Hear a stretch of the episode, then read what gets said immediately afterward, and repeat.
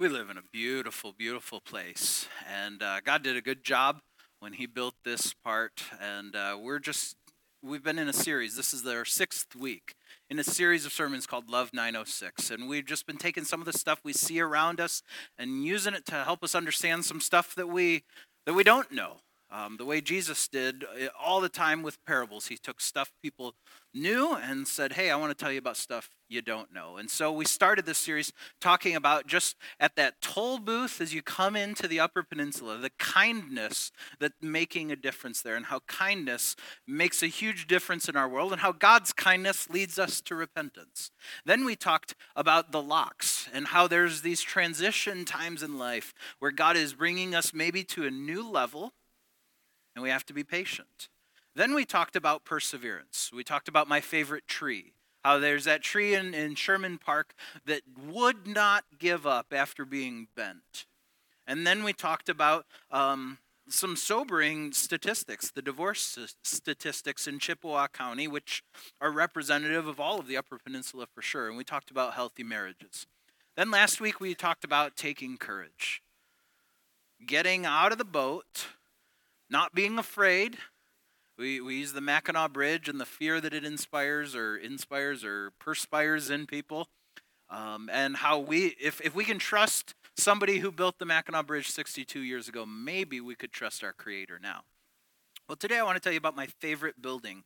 Um, so sorry if this is stuff that I like, but I'm the one who preaching, who's preaching, so it, it shouldn't be um, too strange. My favorite building is the hydroelectric dam at the end of the uh, Power Canal. Favorite building in the world. I mean, Jill's like, what are we doing? Oh, I just want to go drive and look at my building. Um, you know, in 1902, they finished this building, and since then, it's been generating power. It was used by uh, Union Carbide for, for a while, and now it uh, powers a large percentage of the homes in the eastern Upper Peninsula, and the industry of this area. And I think I fell in love with it because um, when I was little, I had an uncle who worked there and got, got like a not engineers day sort of tour of the building and I was just like, look how big and you know, just huge the rocks and the steel and these these big humming loud turbines that are that are there turbines I guess you could say I don't know which is the right pronunciation but just it just brought out in me i didn't even know it at that time but like the tim allen like oh oh you know like it just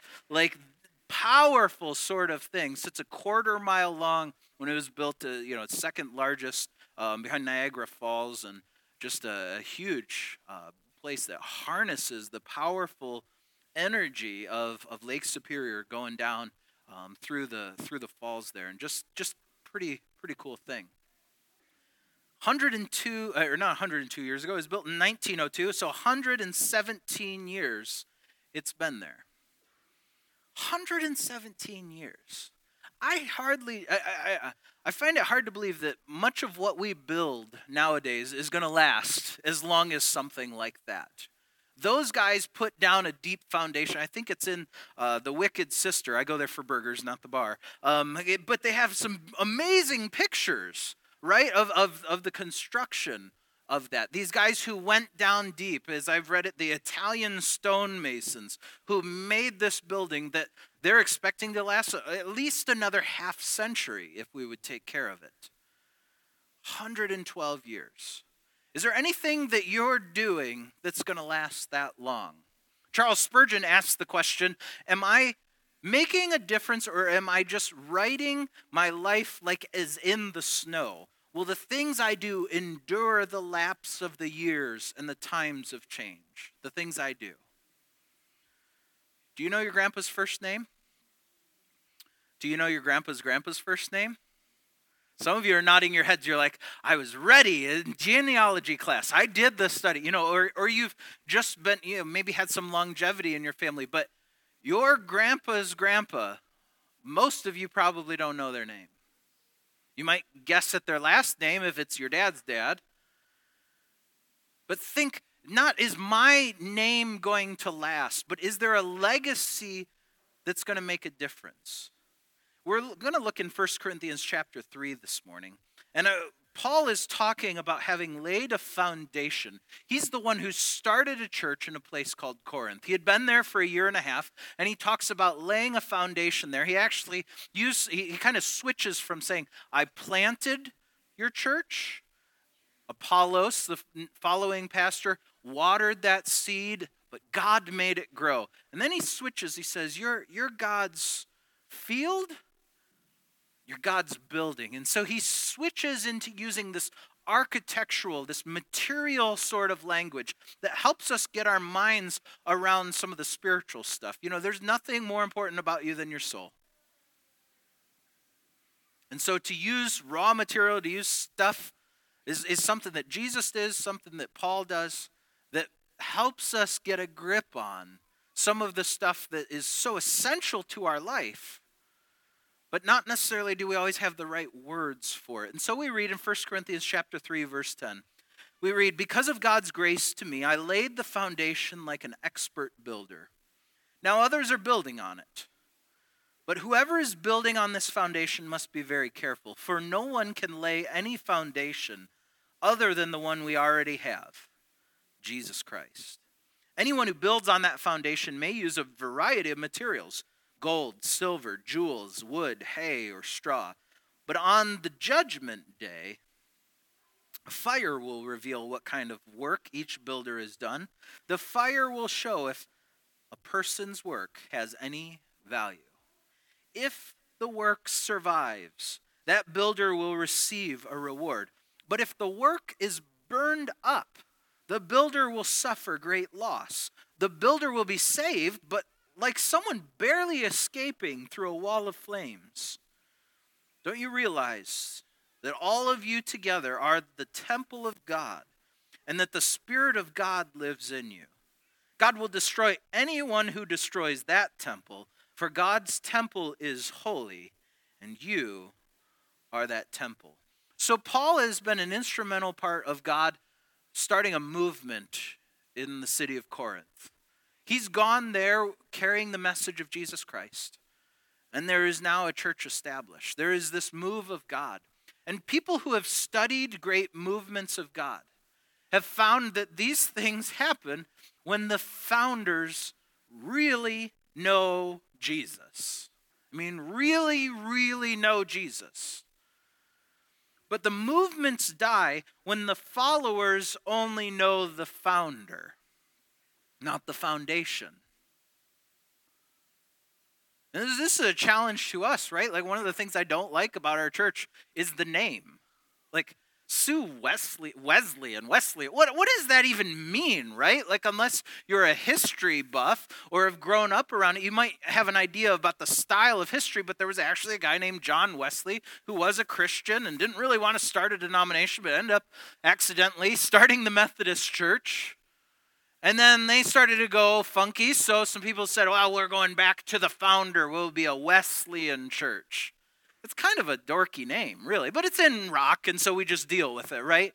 It's not the most important thing that we do, but we need to follow the example of Christ. Now, others have gone that way, and yeah, there's been some good guys throughout history.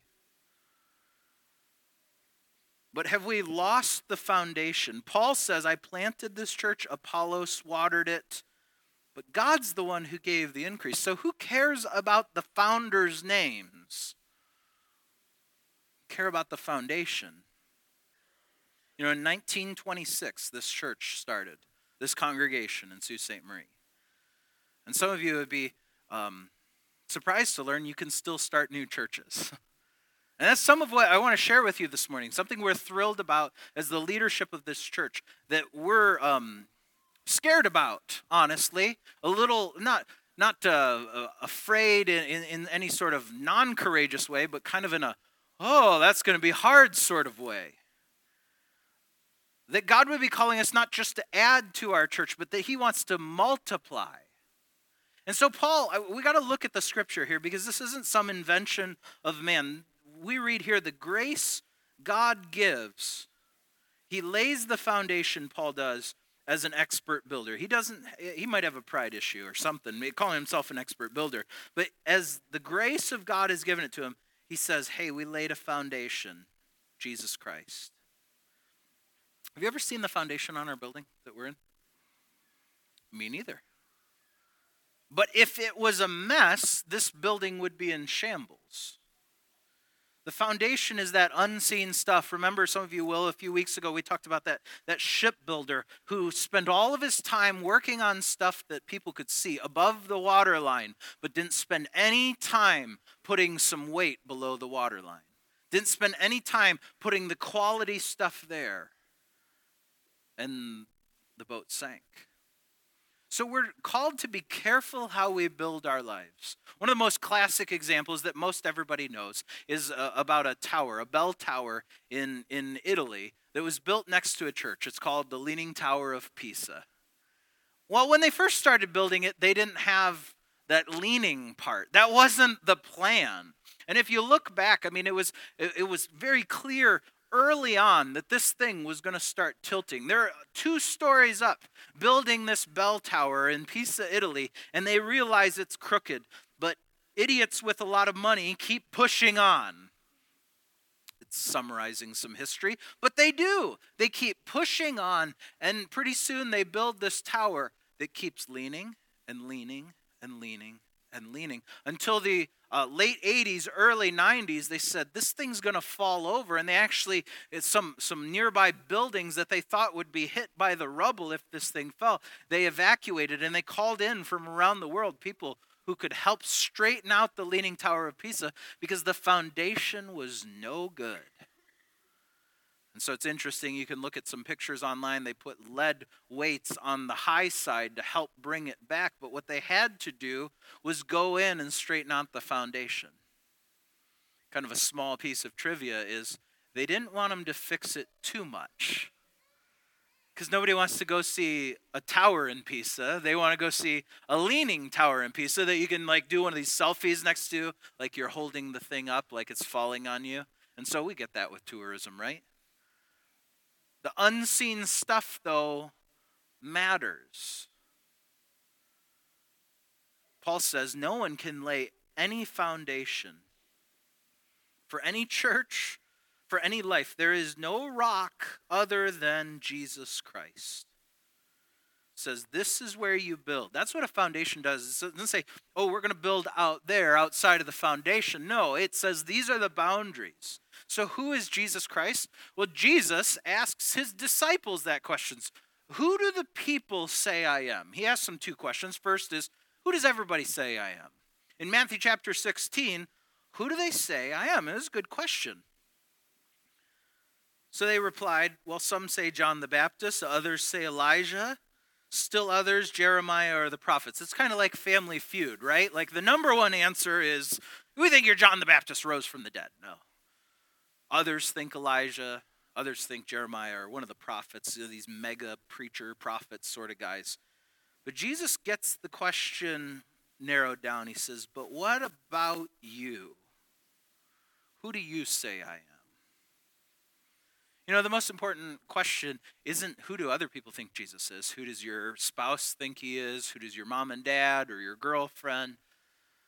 Most important question is who do you say he is? Not just what you can debate about what other people believe about God, but what matters is what you believe. And so Simon Peter, who walked on the water, pipes up. He says, You are the Christ, the Son of the living God. And like on Family Feud, good answer, good answer. Let's see, right? You know, like what's Jesus going to say to this? Everybody else thinks this, but Peter says, you are the Christ. You're the Messiah, the chosen one.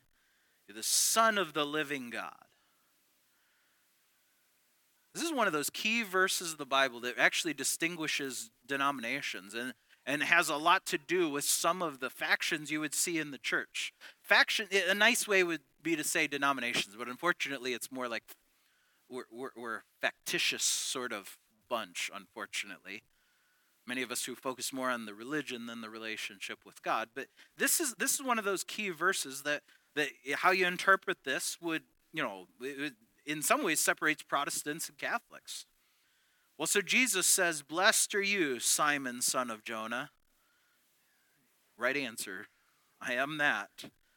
He says, This was not revealed to you by any man, but by my Father in heaven. And I tell you that you are Peter, and on this rock I will build my church, and the gates of Hades will not overcome it. Some of you know that what I'm going to share with you next. This was not originally written in English, so we miss one of the nuances here. He's giving Simon Peter, we already hear his name. He's giving him a new name. Peter is is Petros, which means small stone or pebble.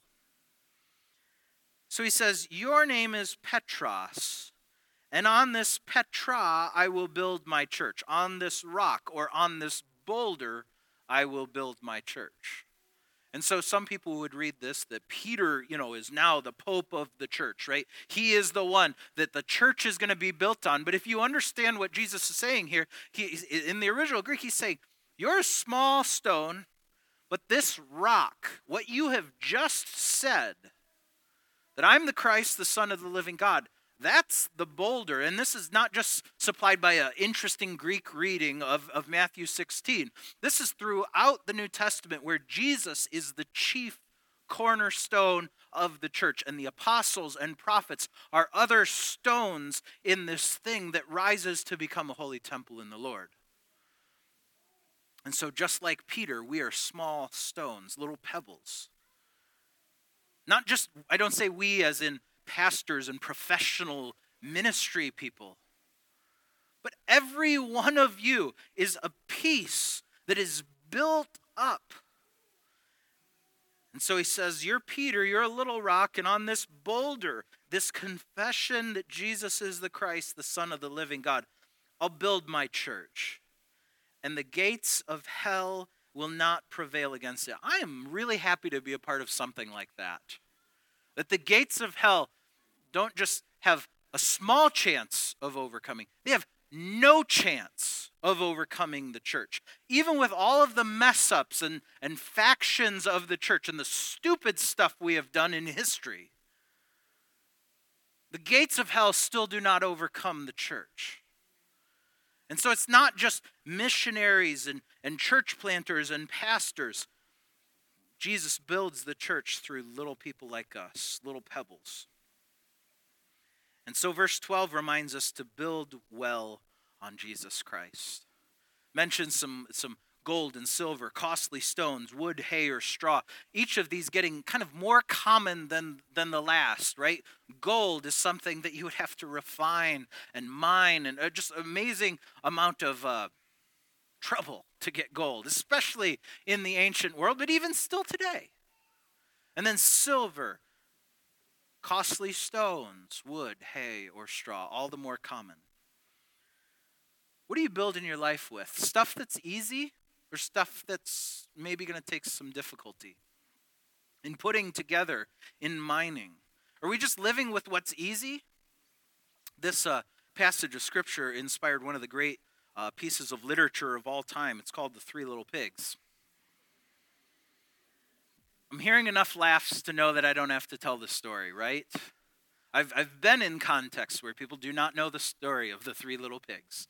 This is uh, one of the terrible problems uh, in some places of the world. They don't know this great piece of literature. Um, according to the Shrek, Shrek, movies, they had German accents, the little pigs, but that's really not important.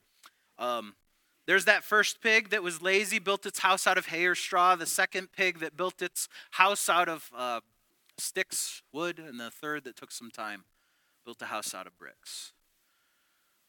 And they huffed and they puffed, and two houses fell, but one didn't because it was built out of stuff that had some weight. Is your life built out of something that's going to last? Are you building your life like, I want this to handle the storms, or are you building it like, well, it's just a chicken coop, just a house of sticks? I, is your life a shack, or is it something that you say, you know what, I'm being careful? Jesus says in Luke chapter 6, he says it in Matthew as well. He says, I'll show you what he is like who comes to me and hears my word and puts them into practice. It's like one who builds his house who digs deep, lays the foundations on rock. When a flood came, the torrent struck that house, but could not shake it because it was well built. But the one who hears my words, Jesus says, and does not put them into practice is like one who builds their house on ground without a foundation. The moment the torrent strikes the house, it collapses and its destruction is complete. There is a difference between being a wise builder and being a foolish builder. The difference is obedience. Not just hearing the word, you can come to church and hear the Bible, right? But the wise are those who build their lives out of substance. The foolish are superficial. Those both start with an S. You should write them down. The wise build uh, lives of substance. The foolish build superficial lives. Just everybody, look at me. Look what I've done. You know what's easier to do is start building the stuff above the foundation. The foundation's where there's some trouble and building out of, you know, building a, a hay fort or something like that. Probably do it in a day. But what's going to last? Because storms come. In, in 1 Corinthians' words, fire comes on the day, judgment day. There's a fire coming. Is what you have built going to survive, or is it just, eh, it's just sticks, it's just hay, it's, it's pretty flammable? torrents come, floods come. And some of us pray, when rain comes, we pray, God, put an umbrella over me. Not the worst prayer, but you know what would be better is a, to begin to think and pray foundationally. And say, you know what? If we do something new, God's just going to have to show up, and He's going to have to do something powerful. Not just to protect us, but we're going to have to be built on Him. And so we need to quit thinking and praying umbrella prayers and start praying foundational prayers. Back to 1 Corinthians chapter 3, verse 14, if we what's built survived, we'll receive our reward. If it's burned up, we'll suffer loss. Eh, eh, this, this passage is kind of strange, but it almost sounds like there will be people who barely get to heaven, who get barely out of hell, like, like as one escaping through a wall of flames. That sounds terrifying. Do you barely want to get into heaven?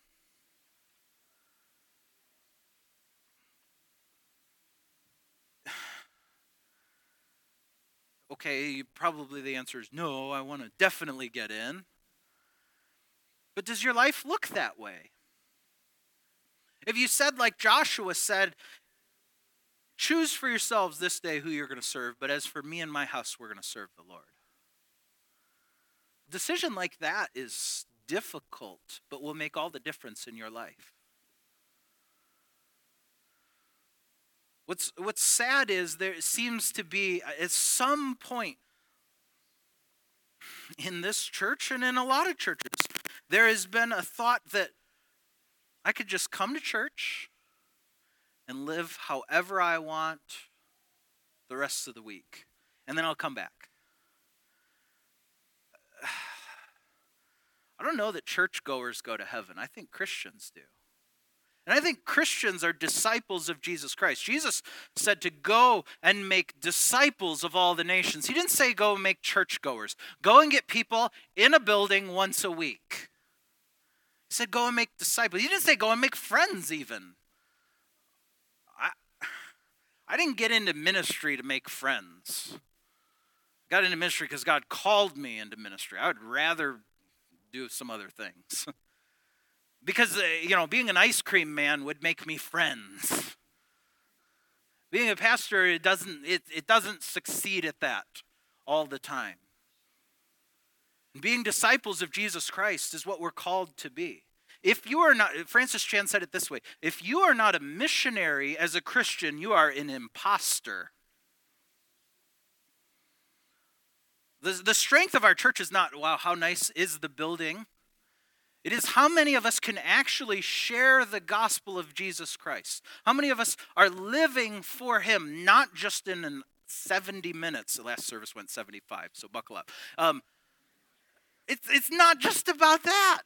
Can we endure the preaching or not? It's about can you share the good news of Jesus Christ? Has it so powerfully changed you that you're following Him and building your life on Him, not, not just falling away from what it's all about? I don't want to barely make it to heaven. I don't want to be a pastor of a church with people who are just barely making it to heaven. Verse 16 says, Don't you know that you yourselves are God's temple and God's Spirit lives in you? If anyone destroys God's temple, God will destroy him, for God's temple is sacred, and you are that temple. 1 Corinthians 6:19, he uses the same language. He says, "Don't you know your body is a temple of the Holy Spirit who's in you, who you've received from God? You're not your own, you were bought at a price. Therefore, honor God with your body." You know, my mom used to use these verses to tell me to not do drugs I think she missed some of the context, right? He's not talking about drugs here. There's other places in the Bible, like Surgeon General tells you, don't do that stuff, right? Like that, that's no good.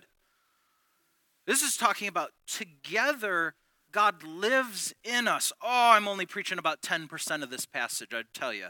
There's about 90% of this that you gotta you gotta go back and look a little deeper. You yourselves together are that temple. And there are churches that are not built on the strong foundation of Jesus Christ. They're built on talents, not anointing. They're built on programs rather than principles of the gospel, of the truth. They're built on personalities or popularity. And Paul goes through the end of this chapter talking about how cleverness is not going to suffice. Having the right name, people, doesn't matter who your temporary pastor is.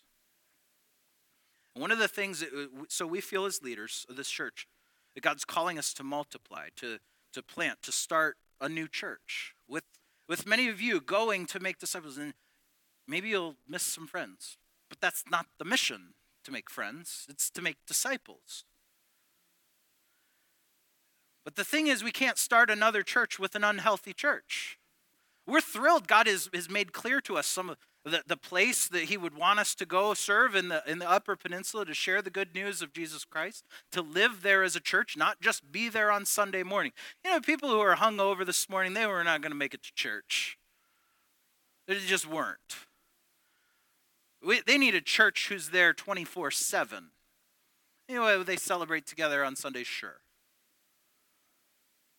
But I, my concern is do we have a healthy church here? That's not something I can graph in Excel. I love Excel spreadsheets. Can't do it with this. Can you share the gospel? Has the gospel been shared with you? And if you've just joined us today for church, um, I'm a little, uh, I'm sorry I'm coming across angry. I'm just happy, excited, um, and kind of my default is to yell. So um, that's, that's how I share the emotion. But um, if you're just trying to figure out something about Jesus, that's that's cool. We're we're here for you. But some of you have been in church way too long, and you the gospel hasn't been in you. And we got to go share the good news with people who are not here, and it's going to take a lot of faith. You know, two thirds of our community, the Census Bureau would say, does not. Um, they don't have a place. They don't worship regularly anywhere. Two out of three. I've heard this, statistic that nationally, if everybody wanted to come to church, there's no chance they could all fit in a building that we call the church. And so we want to start a, a, new church. And yes, you can do that. Some people are like, can you do that? Yes, yes, you can. Um, but also, there's the thought, well, there's already a lot of churches there. Well, some of you are in the Coast Guard, so you get this, but like, if you were a lifeguard, you were out there to save people, you felt like God had called you to save people, and two out of three people are drowning, you wouldn't go, well, there's already a life saving station there you would go and start saving some lives. I've been a part of trying to change some of those life saving stations around, and it only takes seven years. But in the meanwhile, people die and go to hell. And so I'm not saying we don't do that, but we feel called as a church. We feel called that God's saying we got to lay on the foundation of Jesus Christ. He laid a foundation with his own body so there could be a church. So, specifically, we're doing a prayer night next Monday night this won't be the one and only, but um, 6:30 to 8 p.m. Calling it the 906 prayer night, and I know God's calling some of you to be a part of a new work, um, and you're terrified about that. That's okay. How will you know if you're called? Some of you already know. Others of you, you'll know in two days because you haven't forgotten this. Or in two weeks, you go, I, I got to check that out. In two months, you say, God's just laid something up. That, a call is an exciting thing. Most wonderful call we share is to build our life on Him.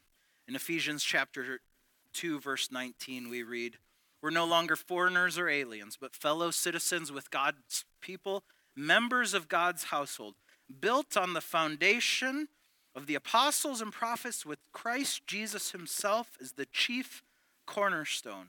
In Him, the whole building is joined together and rises to become the holy temple in the Lord. And in Him, you too are being built together to become a dwelling in which God lives by his Spirit. Crazy thing is, God wants to live inside of you. It's, it's awesome. It's, it's glorious. And some of you are living in that life now, but some of you have just tasted and you go, oh, that seems good. But you haven't responded to the kindness of God. Or maybe, you know, at some time you were you were hurt and I don't like the church. Well, Jesus died for the church. So what he values, we should value. You probably don't like some people who were really mean and forgot to do things or were actively hurting and they called themselves church people. God knows who are his. There's a day coming when his fire will test. But we're called to build now. And so I want to end our service with a time where we would commit to the Lord, where we would sing through song. Song has a powerful way of sticking with us. And so, Kristen, if you come and lead us in a song, we're excited about what God has ahead for this church. We're excited about what He has ahead for the community, the lost who, who need Him. So, uh, I'm going to pray as we before we sing. God, um, your name is great and awesome and needs to be shared, and not just with a billboard or a website or a social media campaign or with some amazing name in lights or some program that dazzles.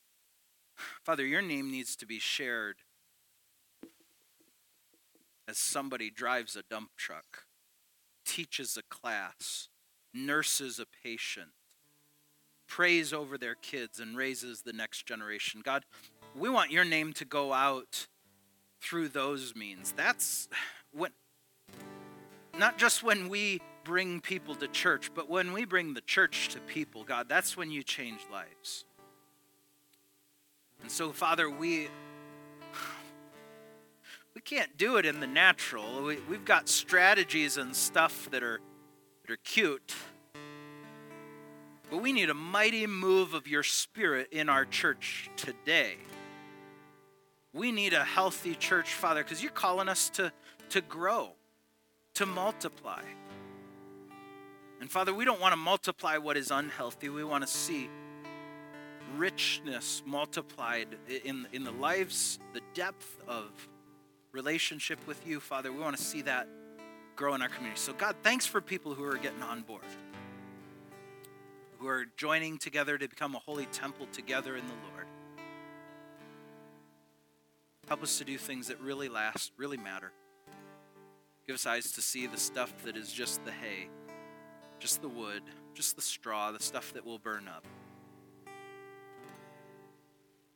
So, Lord, we sing this song in response to you. You are awesome. We are blessed. You are the Savior. We are the saved.